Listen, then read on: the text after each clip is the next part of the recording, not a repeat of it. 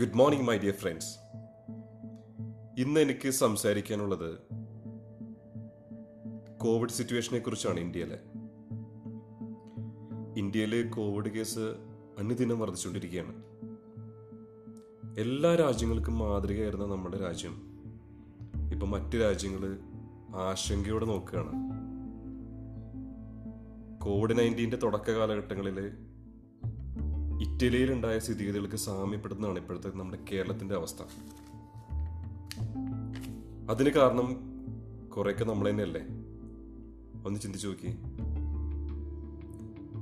എനിക്കിത് പറയാനുള്ള അധികാരം എന്താണെന്നല്ലേ രണ്ട് തവണ കോവിഡ് പോസിറ്റീവായി റിക്കവറായ വ്യക്തിയാണ് ഞാൻ.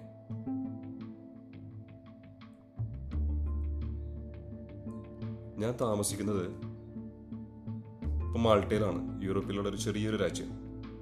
ടൂറിസം കൊണ്ട് മാത്രം ജീവിക്കുന്ന ഒരു രാജ്യം ഒരു ചെറിയൊരു ഐലൻഡ് വെള്ളത്താൽ ചുറ്റപ്പെട്ട ചെറിയൊരു ഐലൻഡാണ് ഈ ഒരു ചെറിയൊരു ഐലൻഡ് എടുത്തിരിക്കുന്ന നിയമങ്ങൾ കർശനമായ നിയമങ്ങൾ അതും അതുകൊണ്ട് മാത്രമാണ് മാൾട്ടയിലെ കോവിഡ് കേസുകൾ ഗണ്യമായി കുറഞ്ഞു ഇവിടുത്തെ പോപ്പുലേഷൻ ഏകദേശം ഒരു ഫൈവ് ടു സിക്സ് ലാക്സ് ആണ് ഇവിടുത്തെ പോപ്പുലേഷൻ അപ്രോക്സിമേറ്റ്ലി എന്റെ ഒരു അറിവാണ്. അതിൽ ഓൾമോസ്റ്റ് ട്വന്റി തൗസൻഡോളം എക്സ്പാറ്റിയേറ്റ്സ് ഇന്ത്യൻസ് ഉണ്ട്. ഇവിടുത്തെ ഇന്നത്തെ ടെസ്റ്റ് റിസൾട്ടുകൾ രണ്ടായിരത്തി ഇരുന്നൂറ്റി ഇരുപത്തൊമ്പത് കോവിഡ് സ്വാബ് ടെസ്റ്റ് ചെയ്തതിൽ വെറും മുപ്പത്തിമൂന്ന് കോവിഡ് കേസുകളാണ് റിപ്പോർട്ട് ചെയ്തിരിക്കുന്നത്. മാൾട്ടയിൽ ഇതുവരെ ടോട്ടലി റിപ്പോർട്ട് ചെയ്തിരിക്കുന്ന കേസുകൾ മുപ്പതിനായിരമാണ്. അതിൽ ഇരുപത്തൊമ്പതിനായിരത്തി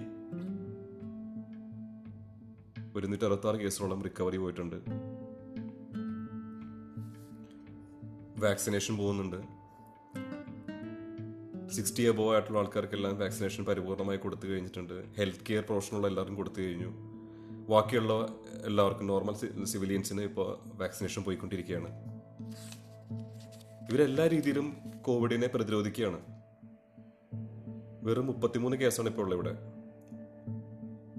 ഈ മാൾട്ടയിലുള്ള രണ്ടേ രണ്ട് സൂപ്പർ സ്പെഷ്യാലിറ്റി ഹോസ്പിറ്റലുകളേ ഉള്ളൂ ബാക്കിയെല്ലാം ഓൾഡ് ഹോംസ് ആണ്. പ്രൈവറ്റ് ഹോസ്പിറ്റൽസാണ് ഉള്ളത് ഈ ഒരു ചെറിയ രാജ്യത്തിന് ഇത്രയൊക്കെ മെഷേഴ്സും പ്രിക്കോഷനും എടുക്കാന്നുണ്ടെങ്കിൽ എന്തുകൊണ്ടാണ് നമ്മൾക്ക് പറ്റാത്തത് എന്തുകൊണ്ടാണ് ഇവിടെ കേസുകൾ കുറയുന്നതെന്നല്ല? ഇവിടെ കേസുകൾ കുറയുന്നതിന്റെ പ്രധാന റീസൺ ഇവിടുത്തെ നിയമങ്ങളാണ്. ഇവിടുത്തെ കർശനമായ നിയമങ്ങൾ മാസ്ക് ധരിക്കാതെ നമ്മൾ പുറത്ത് ഇറങ്ങിക്കഴിഞ്ഞാൽ നമുക്ക് കിട്ടുന്ന ഫൈൻ ഫിഫ്റ്റി യൂറോ മുതൽ ഹൺഡ്രഡ് യൂറോ ആണ് നാട്ടിലെ ഒരു അയ്യായിരം മുതൽ എണ്ണായിരം രൂപ വരെയാണ് നമുക്ക് ഫൈൻ കിട്ടുന്നത് ഒരു ഷോപ്പിൽ നമ്മളൊരു ഒരു സാധനം വാങ്ങിക്കാൻ വേണ്ടി പോയി കഴിഞ്ഞ് കഴിഞ്ഞാൽ നമ്മൾ മാസ്ക് വെക്കാതെ ഷോപ്പിൽ കയറി കഴിഞ്ഞാൽ ഫൈൻ കിട്ടുന്നത് നമ്മൾക്ക് മാത്രമല്ല ഷോപ്പ് ഓണർ കൂടിയാണ്.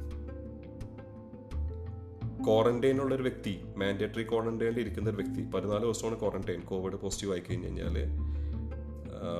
കോവിഡ് പോസിറ്റീവ് ആൾക്കും കൂടെയുള്ള കൂടെ താമസിക്കുന്നവർക്കും കിട്ടുന്നത് മാൻഡേറ്ററി ക്വാറന്റൈൻ പതിനാല് ദിവസമാണ്. ഈ പതിനാല് ദിവസത്തിനുള്ളിൽ നമ്മൾ പുറത്തിറങ്ങിയ പുറത്തിറങ്ങിയിട്ട് ഹെൽത്ത് പ്രൊഫഷണൽസ് കണ്ടു കഴിഞ്ഞ് കഴിഞ്ഞാൽ നമുക്ക് തരുന്ന ഫൈൻ ഓൾമോസ്റ്റ് പതിനായിരം യൂറോയാണ് നാട്ടിലെ എട്ടര ലക്ഷത്തോളം വരും ഫൈൻ ഇടുക മാത്രമല്ല അവർ ചെയ്യുന്നത് അവരത് ചെക്ക് ചെയ്യുന്നുണ്ട്. നമ്മൾ ക്വാറന്റൈനിൽ കയറുന്ന ദിവസം മുതൽ പതിനാല് ദിവസം ഈ പതിനാല് ദിവസത്തിനുള്ളിൽ ഏത് നിമിഷം ഏത് ഏത് ദിവസവും അവർ വരും. ഓൾറെഡി ഞങ്ങൾ രണ്ട് തവണ വന്ന് അവർ വിസിറ്റ് ചെയ്തു. അവർ താഴെ കാറിൽ നിന്നുകൊണ്ട് നമ്മൾ ബാൽക്കണിയിലേക്ക് വിളിച്ച് നമ്മൾ അവിടെ തന്നെ ഉണ്ടോ എന്ന് അവർ ചെക്ക് ചെയ്യും. നമ്മൾ അവിടെ ഇല്ല. നമ്മൾ എന്തെങ്കിലും ആവശ്യത്തിനോട് നമ്മൾ പുറത്തിറങ്ങിയിട്ടുണ്ടെന്നുണ്ടെങ്കിൽ നമ്മളൊരു നമ്മൾ കോവിഡ് സ്പ്രെഡ് ചെയ്യുന്ന ഒരു സിറ്റുവേഷനാണ് അതിന് അവർ കൊടുക്കുന്ന ഫൈൻ പത്ത് ടെൻ തൗസൻഡ് യൂറോയാണ് കഷ്ടപ്പെട്ട് വർക്ക് ചെയ്യുന്ന ആരെങ്കിലും ഈ പൈസ കളയാൻ ആരും മടിക്കത്തില്ല. അതുകൊണ്ട് തന്നെ ഈ നിയമങ്ങൾ നമ്മൾ പേടിക്കുന്നു നമ്മൾ ക്വാറന്റൈനിൽ ഇരിക്കുന്നു നമ്മൾ മാസ്ക് ധരിക്കുന്നു. അതുകൊണ്ട് ഇവിടുത്തെ കേസുകൾ ഇപ്പോൾ മുപ്പത്തി മൂന്ന് എന്നുള്ളത് കുറഞ്ഞു കുറഞ്ഞു ഓരോ ദിവസം കുറയാണ്. പതിനെട്ട് പതിനഞ്ച് എന്നുള്ള രീതിയിലേക്ക് വന്നു. ജൂണിൽ ഇവർ ടൂറിസം ഓപ്പൺ ചെയ്യാണ്.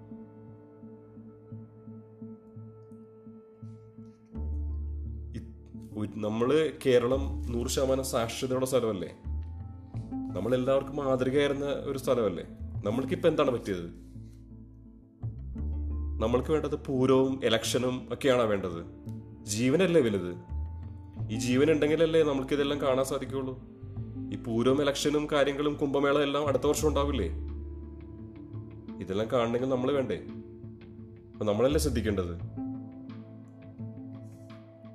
നമ്മൾ ഒറ്റക്കെട്ടായി നിന്നാലേ ഈ സാഹചര്യം മാറുള്ളന്നേ. നമ്മൾ ഒറ്റക്കെട്ടായി നിന്നുകൊണ്ട് ഈ സാഹചര്യം മറികടക്കണം. അതിന് നമ്മൾ ഓരോരുത്തരും വിചാരിക്കണം. നമ്മൾ ഓരോരുത്തരും വിചാരിക്കണം. നമ്മൾ ഓരോരുത്തരും വിചാരിച്ചാൽ മാത്രമേ ഈ ഒരു സിറ്റുവേഷൻ നമുക്ക് ഓവർകം ചെയ്യാൻ പറ്റത്തുള്ളൂ. നമ്മൾക്ക് പഴയ പോലെ ജീവിക്കണ്ടേ പ്രിയപ്പെട്ടവരെ? നമുക്ക് മാസ്ക് എല്ലാം മാറ്റിവെച്ച് ശുദ്ധമായി ശ്വസിച്ച് കുടുംബമായിട്ട് സന്തോഷമായിട്ട് നമുക്ക് പുറത്തിറങ്ങണ്ടേ? നമ്മൾക്ക് അതിന് ഇറങ്ങണം എന്നുണ്ടെങ്കിൽ നമ്മൾ ഇപ്പോൾ ശ്രദ്ധിക്കണം. ഇപ്പോൾ ഗവൺമെന്റ് എടുത്തിരിക്കുന്ന നിലപാടുകൾ നല്ലതാണ്. ഇലക്ഷൻ എല്ലാം കഴിഞ്ഞ ശേഷം വീണ്ടും നിയമങ്ങൾ വന്നിട്ടുണ്ട്. കർഫ്യൂ വരുന്നു. ഒരുപാട് നിയമങ്ങൾ ഇംപ്ലിമെന്റ് ആ നിയമങ്ങൾ പാലിക്കപ്പെടണം. നമ്മൾ പാലിക്കണം. അതിനെ നൂറ് ശതമാനം ഹൃദയത്തിലേറ്റി നമ്മളത് പാലിക്കണം. അത് പാലിച്ചാലേ നമുക്ക് ഈ ഒരു കോവിഡ് നയന്റീൻ എന്നുള്ള ചെയിൻ പുതിയ പുതിയ വേരിയൻസ് വരെ നമുക്ക് റിപ്പോർട്ട് ചെയ്തിരിക്കുന്നത് നമ്മുടെ ഇന്ത്യയിലാണ്. മറ്റു രാജ്യങ്ങൾ വിലക്കുകയാണ് ഇപ്പോൾ. മറ്റു രാജ്യങ്ങൾ ഭീതിയോട് കാണുകയാണ് ഇന്ത്യനെ.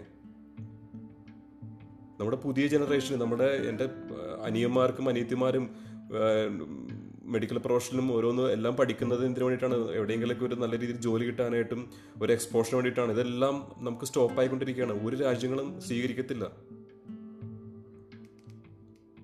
ഇതെല്ലാം നമ്മൾ മാറ്റണം. നമ്മൾ മാറ്റി നമ്മൾ സ്വതന്ത്രമായിട്ട് ശുദ്ധമായി ശ്വസിച്ചുകൊണ്ട് നമുക്ക് നടക്കണം. അതിനു വേണ്ടിയിട്ട് നമുക്ക് എല്ലാവർക്കും എന്റെ പ്രിയപ്പെട്ടവരെ നമുക്ക് എല്ലാവർക്കും ഒന്ന് കുറച്ച് ജാഗ്രതയോട് കൂടിയിട്ട് വളരെയധികം കെയർഫുൾ ആവുക. കുറച്ച് കാലത്ത് കെയർഫുൾ ആവുക. നമ്മൾ ഈ വാക്സിൻ എല്ലാം ഹൺഡ്രഡ് പെർസെന്റേജ് വാക്സിനേഷൻ കൊടുത്തു കഴിയുമ്പോഴേക്കും നമ്മൾ ഇതിൽ നിന്ന് റിക്കവറായി വരും. ഇതിനേക്കാൾ വലിയ സാഹചര്യങ്ങളൊക്കെ നമ്മൾ നേരിട്ടിട്ടുണ്ട്. ഇതും ഒരു ഹിസ്റ്ററിയായി മാറും. ഒരു പത്ത് വർഷം കഴിയുമ്പോൾ ഇതൊരു ഹിസ്റ്ററി ആയിട്ട് മാറും. അത് മാറണമെന്നുണ്ടെങ്കിൽ നമ്മൾ വളരെയധികം കെയർഫുൾ ആവേണ്ടതുണ്ട്.